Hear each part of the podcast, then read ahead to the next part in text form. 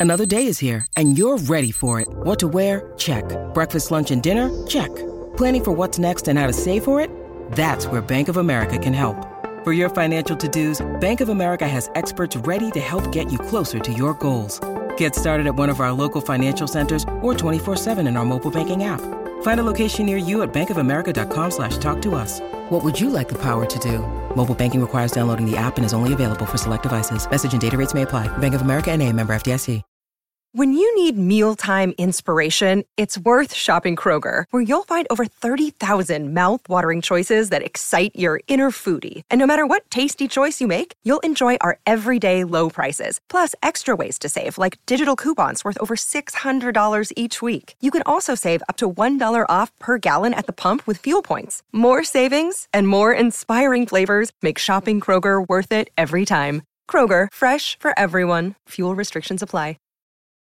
Your brain needs support, and new OLLY Brainy Chews are a delightful way to take care of your cognitive health.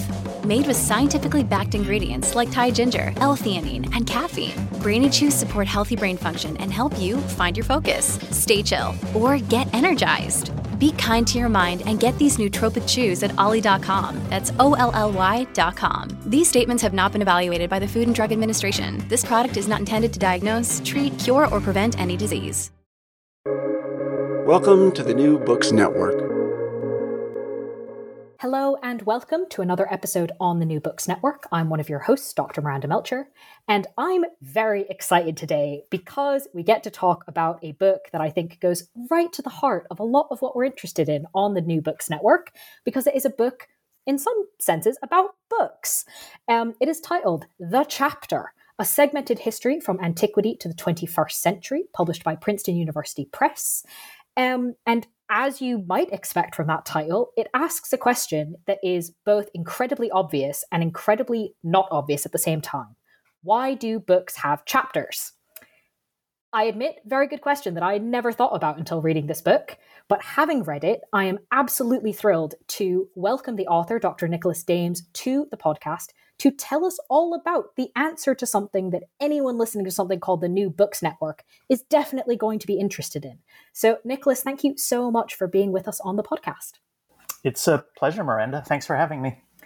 Before we get into all things chapters, could you please start us off introducing yourself a little bit and explaining why you decided to write this book?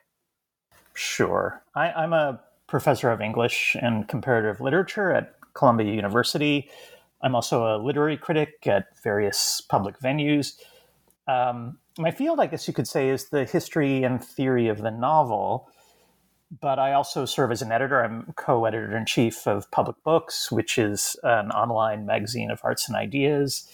And uh, there I do some criticism as well. But I suppose my, my primary purview is the novel. And I should say that the, the book, um, this book I wrote, The Chapter, is very much a book written from the perspective of somebody who studies novels, not other kinds of books.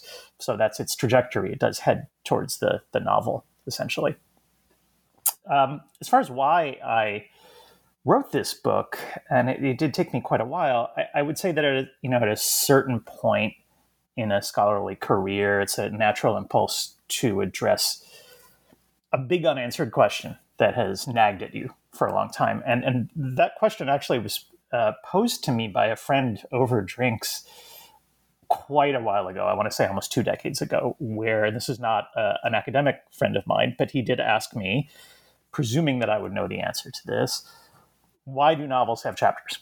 Was his question, and then kind of as a follow up, what what work do they do? And I was struck by my complete inability to answer that question. Uh, it, it was it's one of those sort of why is the sky blue questions that can be can seem both stunningly obvious, but but I think profound, and and it, it sort of staggered me in a good way. And as I thought about it, the question seemed to me to point to something fundamental about how novels train us in different kinds of temporal rhythms and how those rhythms change slowly. And I think more slowly than fashions in plots or topics or character types. So I wanted then to in writing the book to think about the novel as a technology f- for habituating readers into certain kinds of temporal rhythms. I will, you know, I should note, I suppose it's it, as part of the biography of the book, that I was also inspired to continue working on it by actually having children and reading to my children and encountering their getting used to chapters over time and the kinds of questions that chapters produce for them. You know, why does the story stop here? Does this mean we have to stop reading? What is the chapter title and why is it called that? You know, can you explain to me why this chapter title is what it is? So that these kinds of what feel to me like very deep and um, sort of habituation type questions about fiction, how you orient yourself in reading fiction, kept me going in writing the book. But I think the other thing about the book that was important to me as I was writing, and the reason that I was I continued to remain compelled by the project is because it suggested that I'd have to think in a very long historical framework, and that wasn't something I'd been able to do up to that point in my career. But I was very eager to try. I'd been kind of impatient with the boundaries of historical periodization as they tend to work in the discipline of literary studies. And I wanted a project that would allow me to track a certain artifact through a longue durée, which in this case ended up being something like 2,000 years. And that, that project, of course, would kind of take me outside my immediate expertise. It would take time to get up to speed in other fields. I, you know, as one of the examples here, I'd have to start to learn some things about biblical paleology and, and codicology. So that meant it would take longer, perhaps than ideal. It meant I'd have to wait a bit to to actually even begin writing it. But uh, after doing some of that self education, I then finally found myself in a position to to start writing. Wonderful. Thank you so much for taking us through kind of the process of coming up with this um, and also giving us so many threads about what ended up in the book that we can then pull on for the rest of our conversation. So, very helpful start. Um, now, my next question, I admit, might sound like I'm kind of skipping to the end and it's only question two, but I think it actually might be really interesting to kind of start with almost in some ways the answers you came up with having done this massive longue durée study. And then we'll kind of poke through and investigate how this has developed over time. So, listeners, I promise I'm going somewhere sensible with this. Nicholas, would you mind taking us through the 10 sociological norms that you've come up with to understand the evolution of the chapter over time? Sure, I'm happy to, I'm happy to, to list them briefly and, and, and try to very quickly uh, explain what I mean by them. And I, and I think of them as 10 sort of norms for the chapter for the purposes of differentiating a chapter from other kinds of temporal units. Because, of course, a chapter could be understood as kind of like a paragraph, a page, a stanza, a dramatic scene. And, and those similarities can, I think, be pertinent, but I, I wanted my list to develop distinctions, the, the things that seem particular to the chapter and not to other kinds of segmentation. So the first norm actually is exactly what I just said. It's it's the chapter's distinctiveness. That it's not going to be explicable by analogy to other kinds of segmentation, even if uh, it is often the case that writers themselves try to make that analogy. So uh, along those lines, I quote uh, it's the chapter a chapter beginning in Charlotte Bronte's Jane Eyre, where the narrator, Jane narrator, says, um, I, I, I, will open this chapter." Uh, chapters open in the same way that that uh, the curtain is raised on a new scene, and I cite this to say, well, this is a recurrent temptation in thinking about chaptering, but it doesn't actually work because chapters are not scenes, um, nor are they explicable with reference to cognitive models of how the mind processes time. Not not there's a there's a mismatch there, and I, and, I want to say a bit about um, current cognitive science. Uh, and particularly its development of this category of something called event segmentation, how perception is temporally segmented spontaneously, and how we, you know, the word that cognitive scientists use is chunking, how we chunk time in order to store information the, the way in which cognitive science discusses chunking actually looks nothing like the way in which chapters are tend to be organized. So distinctiveness, put it that way. The, uh, chapters are very much its own thing. The second, I will say, is something like invisibility. That, that chapters are so common across so many different kinds of books, so conventional that it is very hard to actually see them. They tend to pass out of comment, or we tend to train ourselves not to pay attention to them as significant kinds of form because of their commonness. Going along with that, I'd say the third uh, is that they are habitually untheorized. There is almost no tradition of thinking about the chapter theoretically or formally or in any way to attempt to lay down rules for it in any genre. Um, chapters seem really, really resistant to rules, to any kind of grammar. Um, I've, you know, my research, I kept waiting for what I always would joke was a kind of smoking gun, some uh, some piece in the archive, some letter from, let's say, an editor or publisher to an author explaining what the rules of chapter construction might be, and I never really found it. Um, as if because it is so thoroughly conventional and ubiquitous, it seems not to need theorization. The fourth, though, might cut slightly against the grain of what I just said, in that chapters also are oddly have this tendency toward metafictionality. That is, they do strive quite often to try to explain their presence uh, because there's an oddity to them, particularly in fiction. It is the moment when the fictional illusion breaks.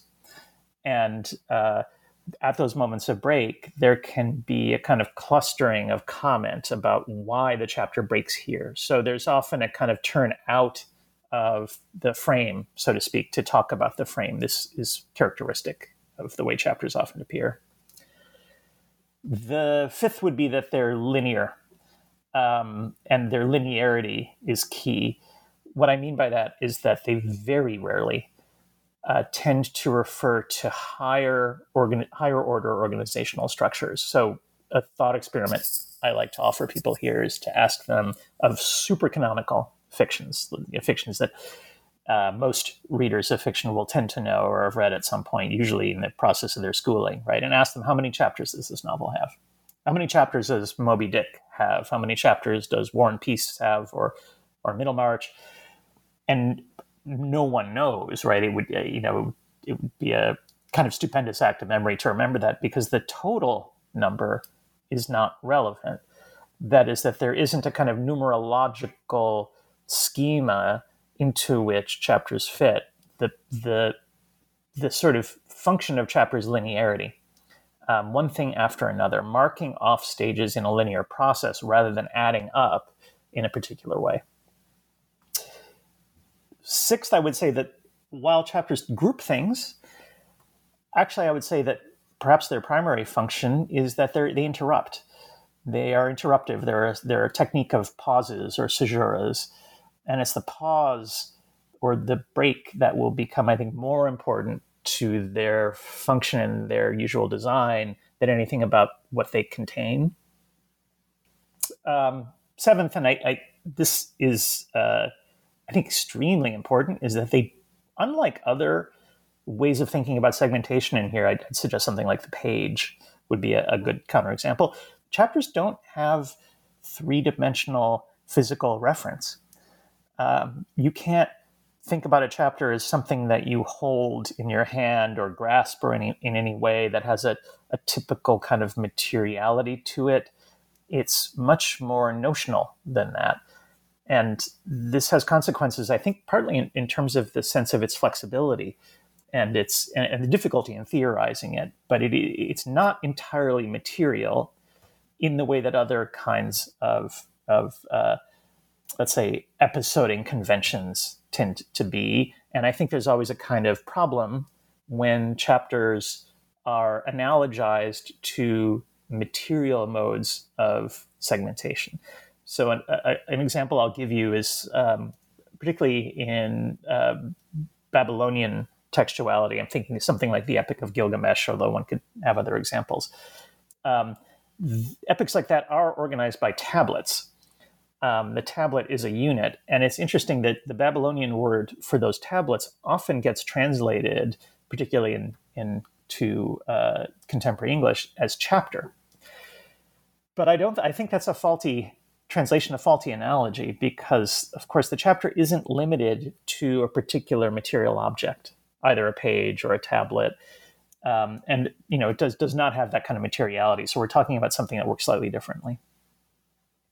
The eighth uh, would be a historical claim I want to make about the chapter that it starts as a tool, uh, as essentially an editorial tool for organizing the contents of a text. And over the long course of its history, mutates from being something like a tool to being an aesthetic form.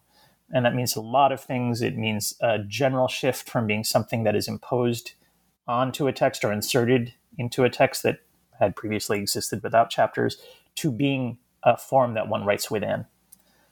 The the ninth and tenth, I suppose, are, are also finally about about the chapter's history. Uh, the ninth being that it has a very strange historical path because it never receives any kind of explicit theorization.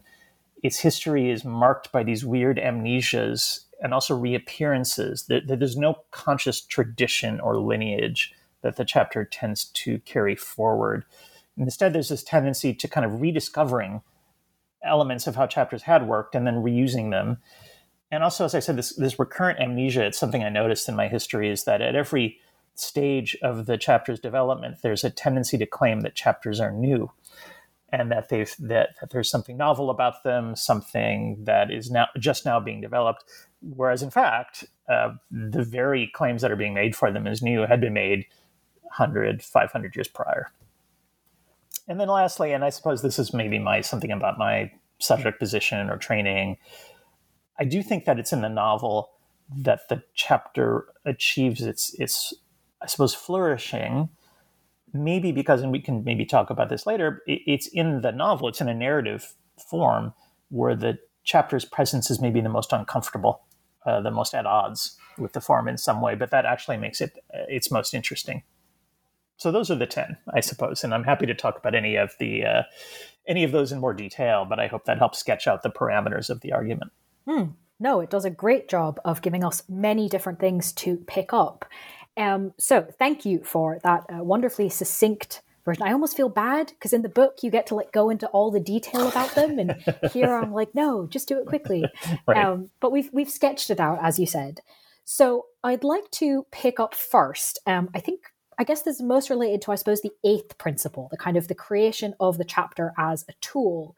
Can you help us understand then kind of when, why books began to have chapters? Mm-hmm. Um, sure. And I, I, the first thing I'll say, and it was a surprise to me when doing my research on this initially, is that when we say that uh, when did books first have chapters, we need to remember that again, something surprising. The book form in which chapters first existed was not the codex. Chapters pre exist the codex. Um, they existed in ancient scrolls, even as I suggested in ancient tablets. Um, so the chapter is not native to the codex. This is peculiar for various reasons. It would seem as if chapters are an odd fit with the scroll book. And I, I can say a bit more about that in a second. But the first appearances of chaptering, or as it was called, capitulation, that is dividing texts into these units, and those units being labeled, and those labels then being indexed to what we would now call a kind of table of contents. That technique of essentially textual design is essentially the product of the kind of late Roman Republic, early empire, and it's associated with almost exclusively in that period informational texts. That is, compendia of knowledge, quasi encyclopedias devoted to certain fields of knowledge like medicine or law or natural history or language. So, uh, you know, an excellent example of this would be Pliny the Elder's Natural History from the first century. And Pliny's text is chaptered, and those chapters are titled and then indexed into a list. Uh, interestingly enough, that list of chapter titles, as we might now call them, actually forms its own scroll. So there's something kind of interesting, clumsy uh, about this, which is that one would first take the scroll that contains the list, look down that list for the particular question that you want answered, the particular kind of content you want to read about, identify where that is, and then find that passage. So, the short answer, I suppose, to give you here is that the chapter is initially a technique for sort of managing information overload. When there seems to be too much information to take in easily, and when you need a tool to help you navigate that excessive information, the chapter is the tool that develops to satisfy that need. It provides the reader with a map of what a text contains, and it allows them to find what they're looking for easily and without reading the whole text to do so. So the term that usually gets attached to that is discontinuous access. You're not reading these texts from start to finish. That would be an inefficient and somewhat pointless way to read something like these compendia. The chapter is a way to locate where your information is sitting and how to find it very quickly. So it's a it's a locating and indexing device, but that means two things, right? That means division. That means you know essentially fragmenting the text and labeling, finding a way through the label to link the unit to the index and it does turn out to be the case that those labels may be, at least in the ancient text, the most important element of capitulation, how those labels work, and, and what kinds of syntactical forms those labels come in, um, how concise they can be, how playful they can be. That's really, I think, almost the primary um, aspect of the tool in antiquity. But the again, the thing I will stress: these are not fictional or narrative texts where the chapter originates. They originate in informational texts. Hmm. No, that, that makes a lot of sense. Again, that idea of kind of processing information and trying to make sense of it without having to read the whole thing straight through. Um, thinking about kind of these words of fragmenting and uh, indexing, and of course, the idea implicit in that that there's a lot of subjectivity and choices being made here if we're thinking of ancient texts, I was not surprised to kind of turn the next page after this bit of the book and find a discussion of the Christian Gospels. Because if we're talking about how to organize material um, and decisions that are made that influence how it's read, that seems like kind of an unsurprising thing to find in this sort of history. Um, but it was fascinating to read in the book your discussion that we can, in some ways, see the history of the Christian Gospels as a natural experiment in the history of the chapter and the development and trials and evolution of the chapter as a tool, as you've just described. So, can you take us through what that looks like in this case? Sure. I, you know, it, it, it occurred to me if one goal of my book was to chart the changing sense of how chapters organize, particularly narrative, the only way one could adequately do that right would be to have a text that was chaptered differently at different historical moments that you, you needed a kind of control to the experiment.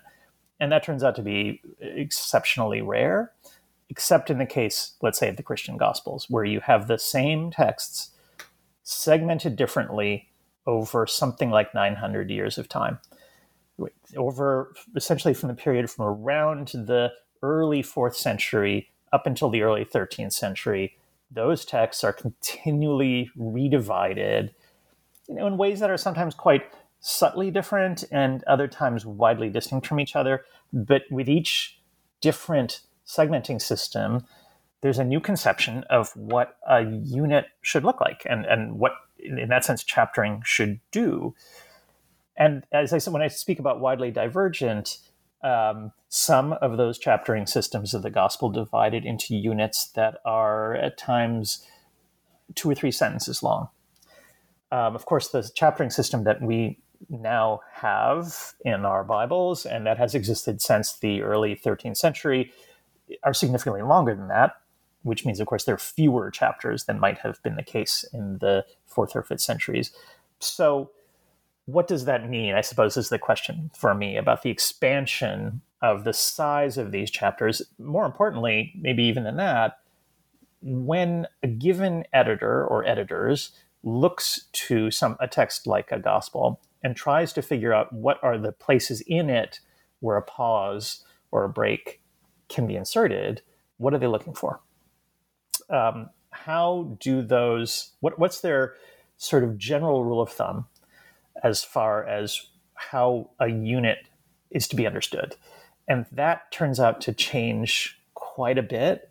and the answers given are often extremely idiosyncratic to us, I think. Although I think in some ways the most idiosyncratic of these models is the one that lasted, is the early 13th century model.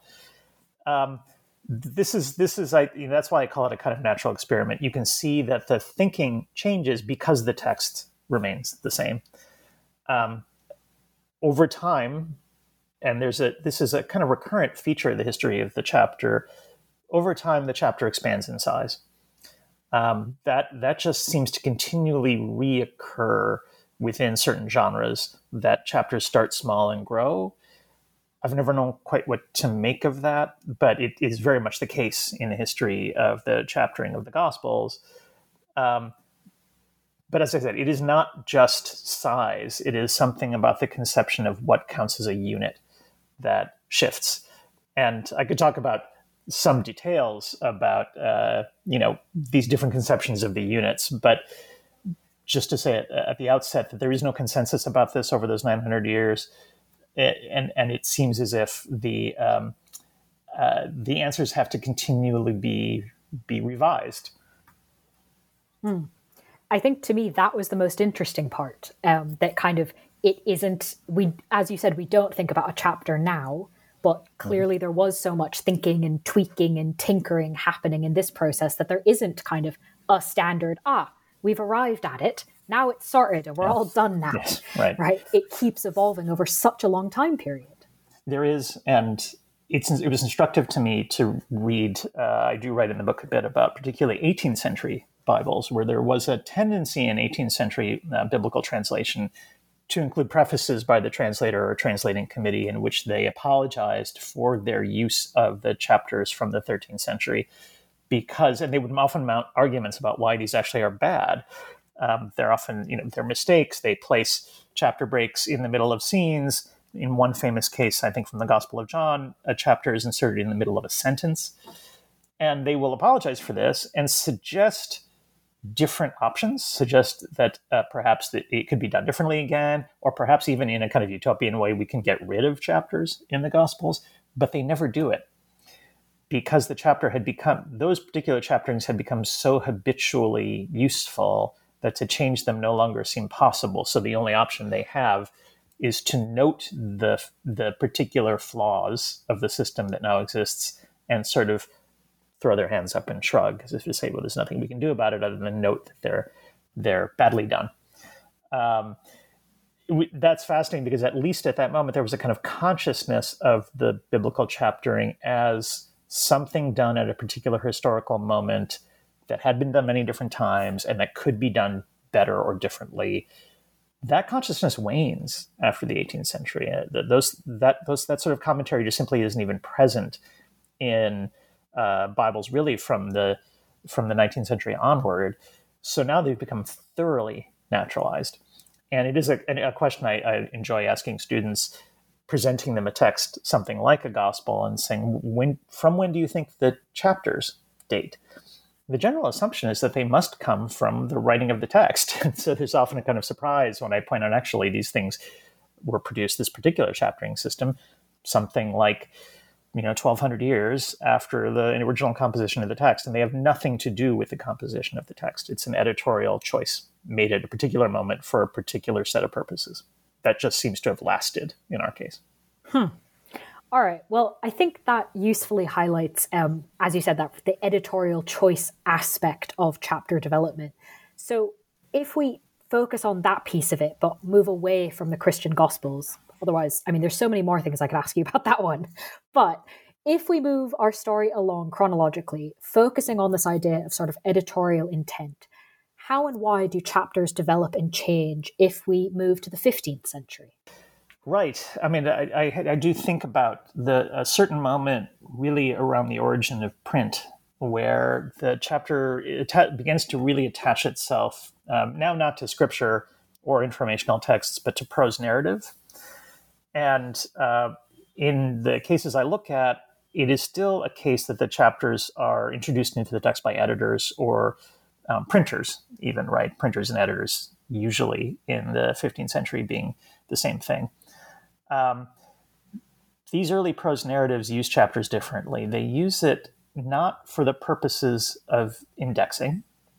So suddenly the chapter has completely lost its function as a locating device. Sometimes these chapters don't even exist in the form of tables of contents, they're just interruptions and numerations of the text. So you can no longer use them to locate yourself, partly because, of course, these texts are prose narratives, so they presume linear reading.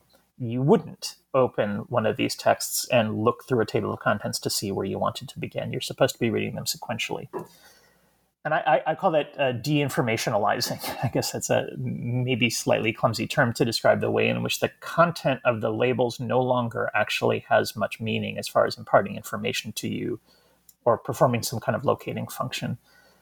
Instead, I think there are two guiding rules that start to happen in the 15th century. One is that the chapter starts to be understood as a technique of pausing as almost like aeration.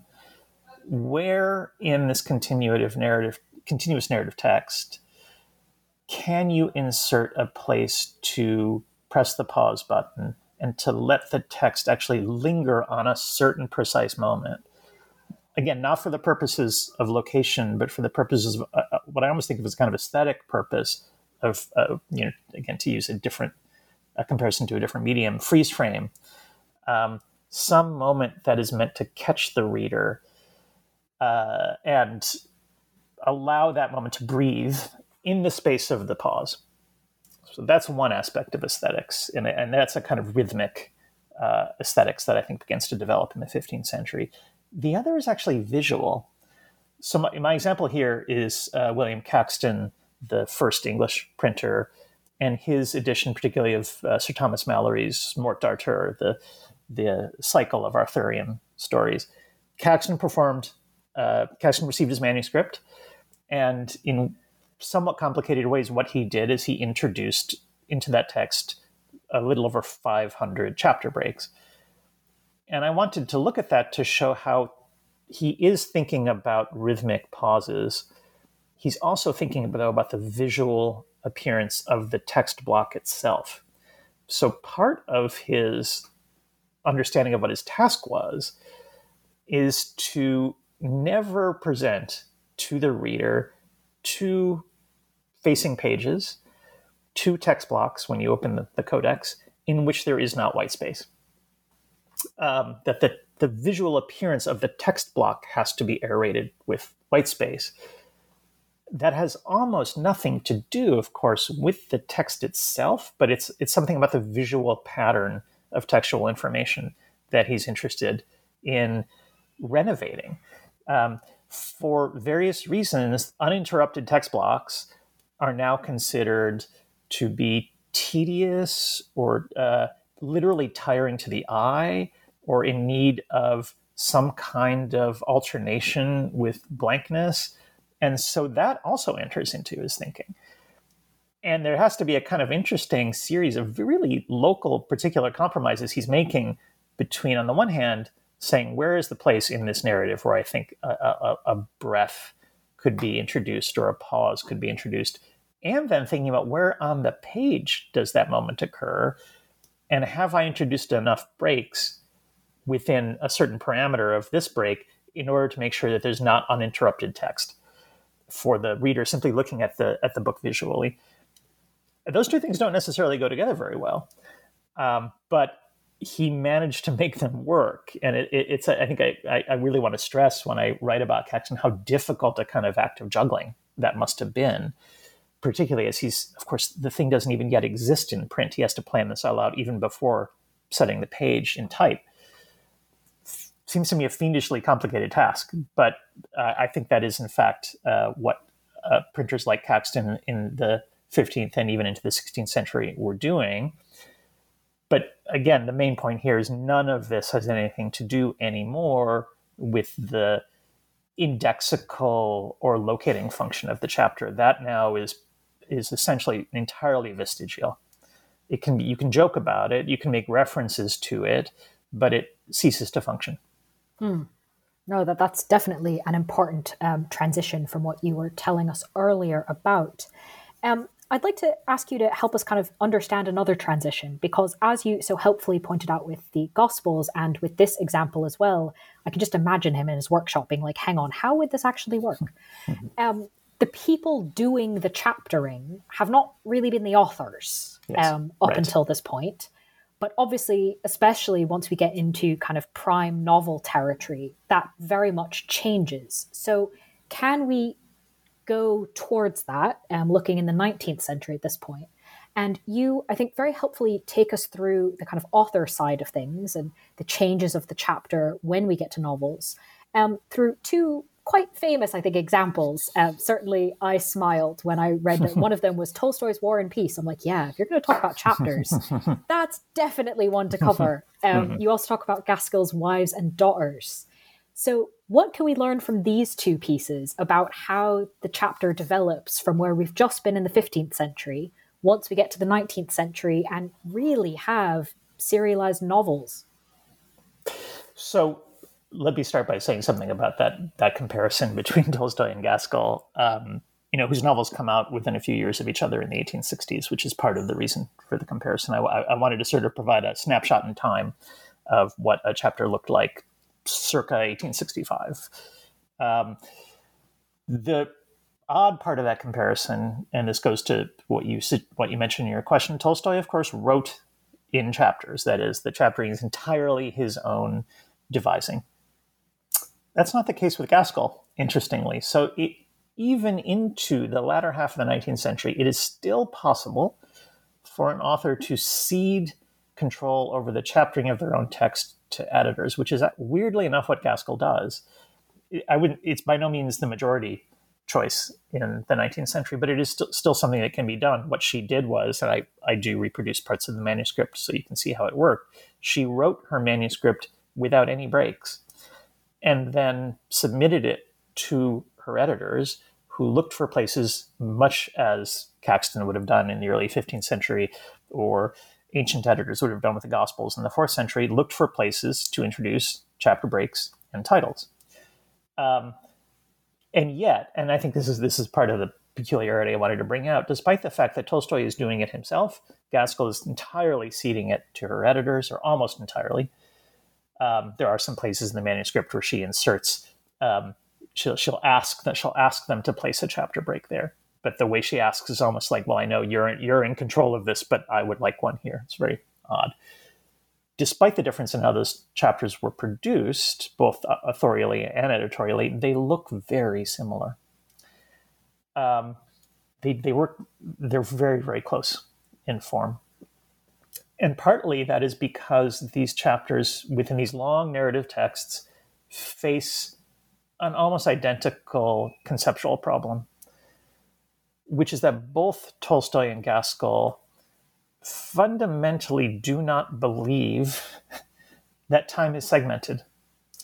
Um, they, they, their understanding of time is that it is completely continuous and that any segmentation of time we introduce into it is unacceptable. It's it's fallacious. It's arbitrary.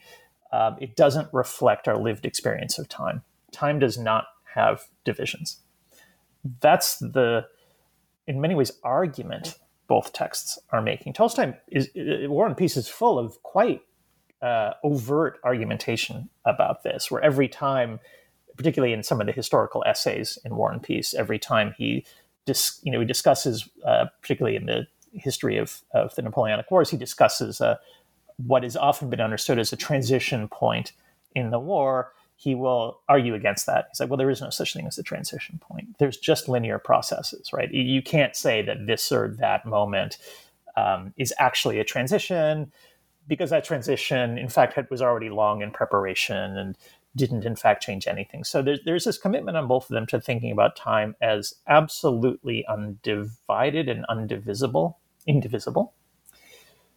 And yet they're chaptered. So I suppose you could say that the paradox they're wrestling with is that on the one hand, a, a, a sort of conceptual commitment to the uh, indivisibility of time combined with a sense that the divisibility of narrative is kind of indispensable somehow. We need the thing that doesn't actually have any real existence.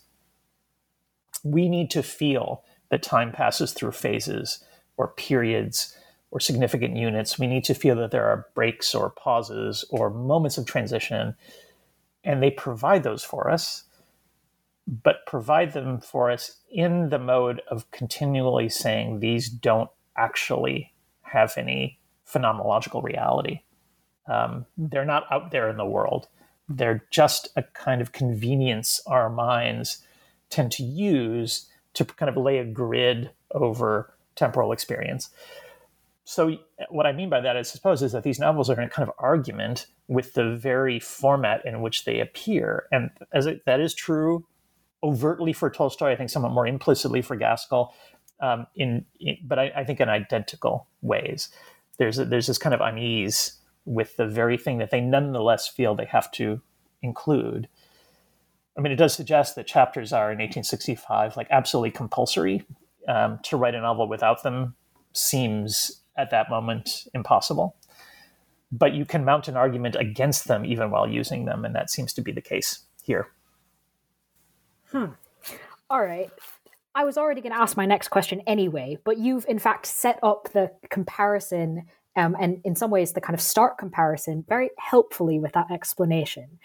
Because you talk about in the book that at some point, the idea of a chapter does get tied to a thing out there in the world, at least in some novels, 19th century Britain.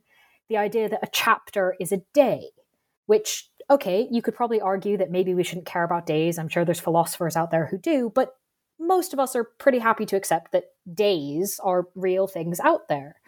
Um, so, given that we've got, as you said, these two different authors that create chapters in two very different ways, yet have similar arguments about kind of why do we have them? Do we need to have them? What are they actually doing or not doing? How do we then get to the idea of chapters being each a day that becomes really quite prevalent, at least in 19th century Britain?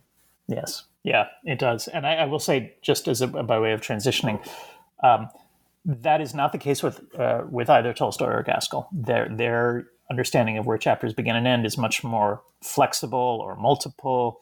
I think partly because they are making an argument against the segmenting of time. They never tie it to something that would seem like a kind of natural fact about the world. But that is actually, to some extent, eccentric, at least within British fiction, which, um, you know, as you've said, I do uh, have a not just an argument, but actually as kind of uh, a, a, sort of data set that I bring forward to show how common it is in Victorian fiction for something like the start of a chapter to be set at the beginning of a, a day of narrative time, and even more commonly than that, the end of the chapter to occur or to, to describe the end of a day, often landing characters in bed. Um, bedtime is often the way the chapters conclude, or falling asleep. So there is this very common suturing of or synchronization of readerly time to novelistic time through that diurnal frame. So here's one possible explanation, although I think it is one that requires uh, a kind of somewhat concession, I suppose you could say.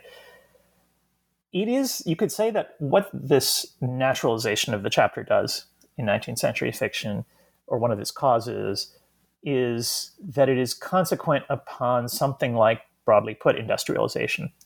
Um, as the sense of daily time shifts across the 19th century because of industrialization, um, because the way daily activities start to become more and more timed or assigned clock times, there is a way in which novel reading itself becomes increasingly understood as having a time of day, that time of day being evening, being that is after the industrial workday.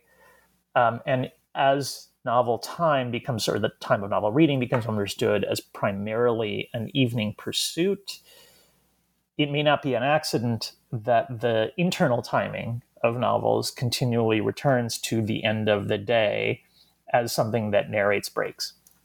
I mean, maybe more put more plainly, um, there is a kind of neat synchronization to the way in which chapters will end with something like a character's bedtime. And you at bedtime are then permitted at the end of the chapter to say, well, I read, I read my chapter today. Time to, time to put the book away and, and, and you know, turn in for the night. There's a, there's a neat potential or invitation to synchronization that occurs there. And it does seem then to kind of make the novel amenable to these new regimes of the day's division. Often, you know, of course, because of industrialization, the, these divisions of the day are dictated by clock time.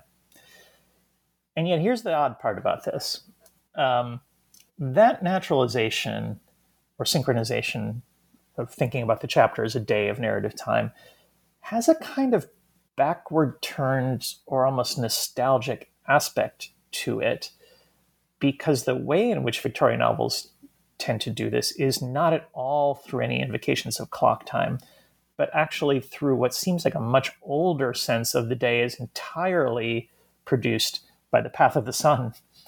Um, the the time indications in these novels actually pre really almost have nothing to do with clock time and seem to pre-exist it. Um, the rise of the sun, the falling of the sun, physiological processes like falling asleep in the evening, um, as almost as if they're doing this kind of modernization and synchronization, but making it seem acceptable by rooting it in a time sense that seems to pre-exist the the way in which the clock begins to dictate uh, industrial life. And, and I, I, I think it's this double strange double move. It's a kind of modernization, but in a sort of nostalgic way that allows this technique to really work and work in a way that it becomes, I think, innocuous, not easy to notice, or so naturalized that it actually has really never been uh, explained as a characteristic feature of Victorian narrative. And yet, I'm certainly going to have a hard time not noticing next time. it is one of those things you you you can't not notice it once it's been pointed out. Mm. Uh, but I, you know, in, in I, the last thing I'll say about this maybe is that there is also here a reference back or a tie to biblical reading, um, and particularly within Protestant countries where private reading of the Bible is something that is much more encouraged. There is a um, for various reasons, maybe too uh, too densely historical to get into at the moment, but for various reasons, there does develop a kind of general recommendation that what one does is one reads a chapter of the Bible a day. Um, now that just simply shifts into novel reading. It, it, it it's as if there's a there's an openness that scriptural reading already produces to aligning chapters and days that is taken up by the novel and then actively used as a way of shaping the narrative itself. Hmm. Okay, interesting to think about how those two things go together. Um, and how it very much has developed quite a ways from where we started this.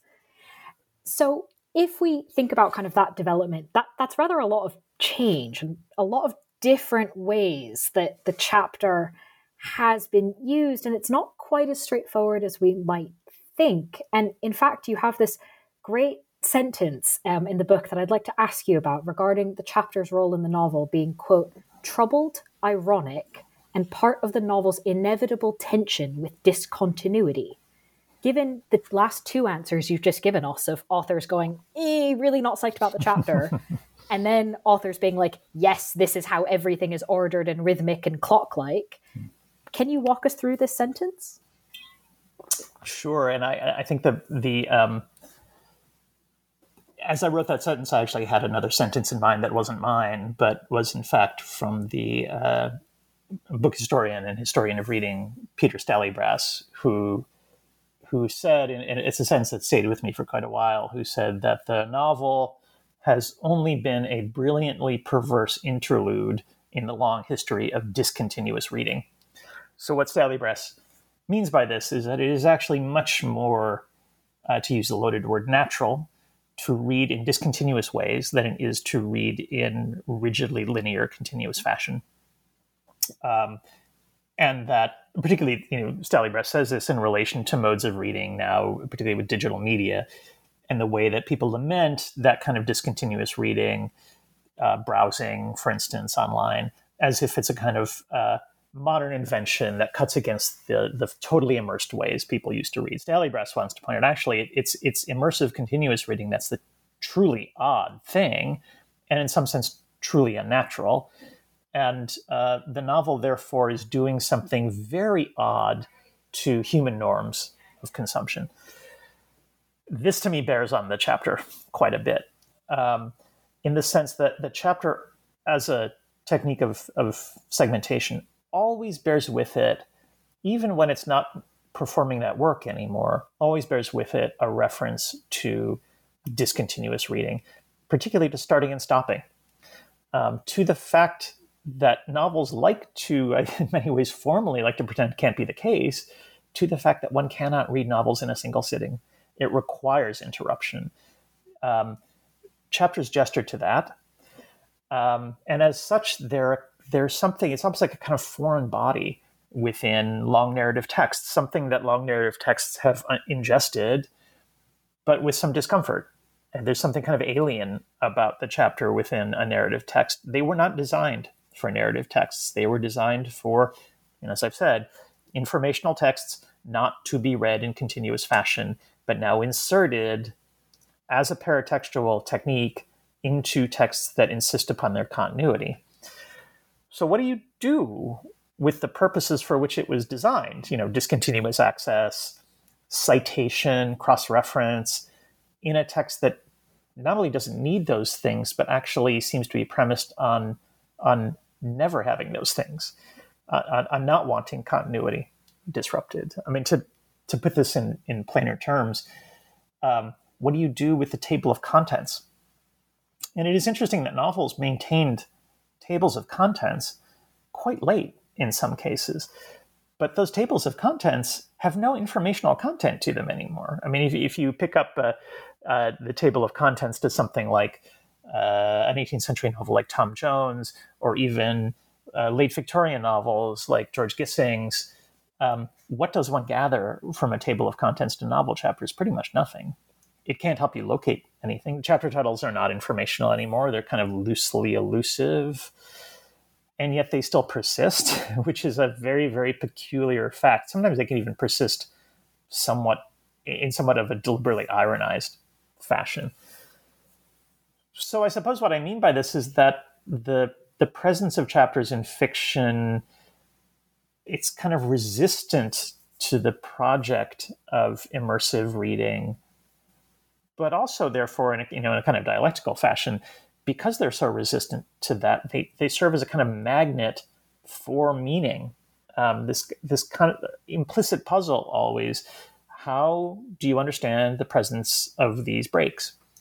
Um, what are they doing in the story? What are they doing for us? Is there any way that they link us to the story itself? You know, as I said, in, in Victorian Britain, they do through the through the matrix of, of diurnal time or the day, but they don't have to, and that's that's a particular style at a particular moment in time. Um, so it's it's it, it's the tension the novel has with its own necessary but kind of begrudging discontinuity. Hmm.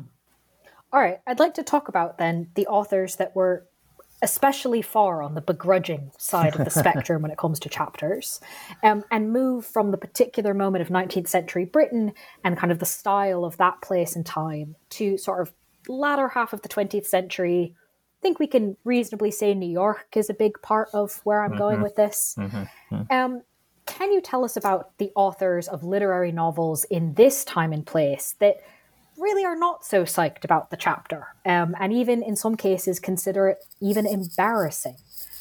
What are they going on about? So um, I think there are a number of reasons for this, and I, I, I, actually use a sociological term to describe what has kind of befallen the chapter in the really, I suppose you could say, starting uh, in the middle decades of the 20th century, post-war, more or less that it, it, the chapter undergoes a kind of status collapse. Um, and to be clear about this, um, the um, this is more the embarrassment of chaptering actually really only exists within a, a, a certain strata uh, stratum of, of of the novelistic world. I guess you could say the sort of high art reaches of the novel. Um, that begins to really have an embarrassment with it. The first problem I think that causes this embarrassment is that the chapter still has this kind of whiff, will always carry with it this whiff of editorial intervention, of the fact that uh, it's either something you had to do or it's something that was done to the text. It, it still bears the marks of something, let's say, a, an editor or a publisher would, would make you do. And as such, as a kind of derogation of authorial primacy, I mean, it's almost as if in, in this sort of the high, these higher art reaches of the novel form, there's a, you know, what in film we'd call a kind of auteurist theory that the, the, the author has to be in complete control of every aspect of the text. And the chapter seems to introduce a, a problem with intention. Um, again, you know, often because one is one feels obliged to chapter texts, or because others can do it for you. The chapter kind of affronts the idea of authorial primacy. Would be the first. Um, secondly, I think increasingly chapters get articulated as not just a low form of textuality, but even a kind of remedial form of textuality. There's a, you know, there's an idiom that uh, was popularized in the last 30, 40 years where when we speak of a certain kind of children's book, we call them chapter books. And a chapter book is a is a very particular phase of the acquisition of literacy, right? It means that you are a competent enough reader in order to read something that can't be read in a single sitting. You have to have enough. Uh, so I almost think of it as like the temporal equivalent of object persistence, right? You, you need to be able to put the text down, leave it, and come back to it. And that, you know, is associated with readers of a certain age. Yeah, you could say something like anywhere from six to eight or nine years old. And those books addressed to that group of children are called chapter books. They now are experiencing time as segmented. Well, what this does is it does associate the chapter with something like remedial literacy. And so, again, these, these kinds of higher forms of fiction tend to want to resist it because of that. Um, also, because it, you know, the chapter is still associated also with genre fiction, with, uh, you know, say science fiction, mystery novels, with with you know supposedly lower forms of the of the novel that are retain a linkage to children's literature. The higher art novel wants to detach itself from that.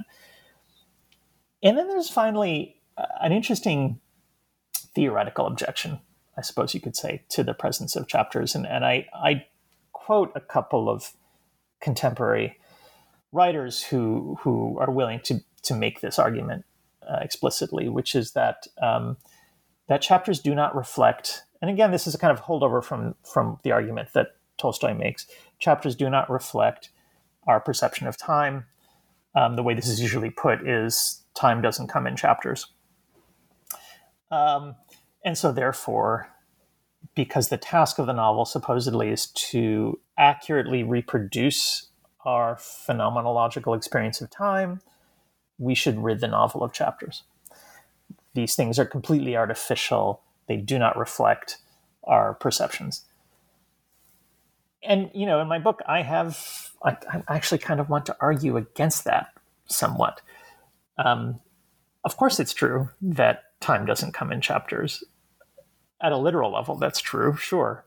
Um, it's even somewhat banal to say that, but um, nor does time come in rhythms or measures or you know every temporal art form has um, uh, some kind of mode of articulating time i do think actually our perception of time is segmented and there i do turn to cognitive science to explain the ways in which as contemporary cognitive science explains it we actually need the segmentation of time in order to process the stimuli that we receive so I do want to make an argument about that, but you can. Uh, that's less important maybe than just noting the way in which there's a kind of quasi-realist argument that literary fiction authors will often make about chapters that they just simply don't reflect the way we we process the world. I actually think that's incorrect, but it's a it's a pervasive argument, and, and it does kind of play into this embarrassment about about the chapter. Well, it sounds like you're not the only one who thinks that that might not be an argument they can fully get behind. Um, but it is interesting to kind of go to the end of the people who are most anti chapter um, and mm-hmm. see kind of what their qualms are. But they are a pretty small group, as you've just described. Um, and so it's worth kind of asking the, the maybe obvious question because you've just said you don't necessarily agree with that. Um, I certainly don't agree with that. But also, like, realistically, if we look at any book we can get our hands on, like, they've, they've got chapters. Yes. We, we, we really do have them, whether it's fiction or nonfiction. Um, and we don't think about them. So, going back to the term used right at the beginning, the sociological norms, why do you think chapters have become so normative and so unquestioningly there, kind of no matter what type of book we're talking about? I can think of three answers I might want to give to that actually. So the great the first would be um, I think uh, something more like a cognitive explanation, which is that we still need uh, articulations of a text, divisions of it, in order to provide both a rhythmic sense and a kind of uh, occasional, let's say, relief from within longer narrative experiences. That it, I, I here again, this is I, by cognitive, I mean something like that. Uh, it is excessively fatiguing to experience narrative without pauses, and so as a technique of the pause, the chapters um, do do have a function still, um, even if that function isn't uh, something like as a locating device. So that there, I think there's a cognitive rationale for it. The second reason would be uh, essentially technological. And here I'll note it's a kind of peculiarity that I, I discuss very briefly in the book, which is that when you look at what happens to contemporary novels that tend to refuse, in one way or another, chapters or refuse numerated units. And you see the way they're remediated into particularly digital formats like ebooks. Something kind of funny occurs. And my example here is, is a you know very well known novel, uh, Toni Morrison's Beloved from the late 1980s. Morrison's novel does, as is very common in literary fiction, refuse the idea of numbered chapters. But when you look at uh, an edition of Morrison as an ebook, you're going to find a table of contents, and that table of contents will have numbered chapters. Why do they have these things? And they, there's no informational content to that table of contents. There's no chapter titles. It doesn't tell you anything about what the novel includes. But what it does do is, of course, those chapter those you know where it says chapter one in a digital table of contents, those are hyperlinks, and you can click on them and you can find your place in the novel. So that is a kind of locating device that still seems necessary for long narrative texts, particularly in a digital format. So we still sort of need locating within long texts, and the chapter still provides a kind of grid that can do that. That's a technological uh, reason. And then the third, I think, is more broadly, I don't know what to say, ideological or, or philosophical, which is that chapters produce a kind of meta language for a very difficult experiential question, which is that of how we do parse the passage of time in our own sense of our biographies, how we understand times forward logic. Um, it's a meta language that is for uh, the philosopher William James has a, a term for this. He says the experience of what he calls co conscious transition, which is how we feel transition moments in our lives through which certain things also survive across that transition. So this this combination of things that have both changed and remain the same, or, or certain pivot points within ongoing experiences, which James thinks is, is actually one of the primary aspects of the fact that we live in time. Chapters provide a language for that. Um, and I do mention in the book the recurrent popularity once you begin once you attune yourself to it you, you see it happening absolutely everywhere in in all kinds of discourses of using this term chapter to express a sense of the way in which you make sense of the time of your own existence the way people will say something like well i'm starting a new chapter of my life or that chapter of my life is closed now Um, it's, a, it's an exceptionally useful meta language. It goes back to this technology of the book that is over two millennia old, but it still has life to it. And that would be, I think, it's it's uh, again, it's it, another rationale, if a bit more diffuse, for the fact that it it has a purpose still. Hmm. No, those are those are some great reasons um, that we still have the chapter and it's so embedded. So thank you for taking us through those three categories. Really, um, obviously the chapter is going to continue to be with us, and there's so much detail in the book uh, that we've only sort of sketched at or hinted at here. So, anyone listening who wants more, I promise there is more in the book. Uh, but it is available, it's out there, it's off, therefore, Nicholas, your desk. is there anything that you might be working on now that this big, massive project is done, whether or not it's a book, whether or not it's on this topic, that you want to preview? I'm I, I, you know because the book is rather large and took me a while. I'm not working on a book project at the moment. In fact, I, have hmm. decided to to uh, restrict myself to to more article length uh, projects for the time being. And right now, I'm, I'm just begun writing an article on I suppose you could say the contemporary discourses around interpretation and how interpretation happens. And I, the the neater way of saying that, I suppose, would be that I'm I'm want to produce a kind of theory of this slang term that seems to have taken over in the last few decades for interpretation, which is this term, the take. Um, I began to notice that both my students and colleagues and uh, you know people I follow on social media will refer to any kind of interpretation they offer as a take. Um, students will increasingly say, "Well, my take on this is," or uh, "I enjoyed your take on something," and I really do want to think about what changes about how we understand interpretation when our way of understanding how interpretive activity happens is through this mode of the take. Right? What is a take, and how is it different than uninterpretation? So that's that's the kind of it's it's a theoretical gambit I want to make. It's just to to uh, try to understand that bit of contemporary discourse very seriously as, as a sort of embedded theory about what it means to interpret something. Hmm.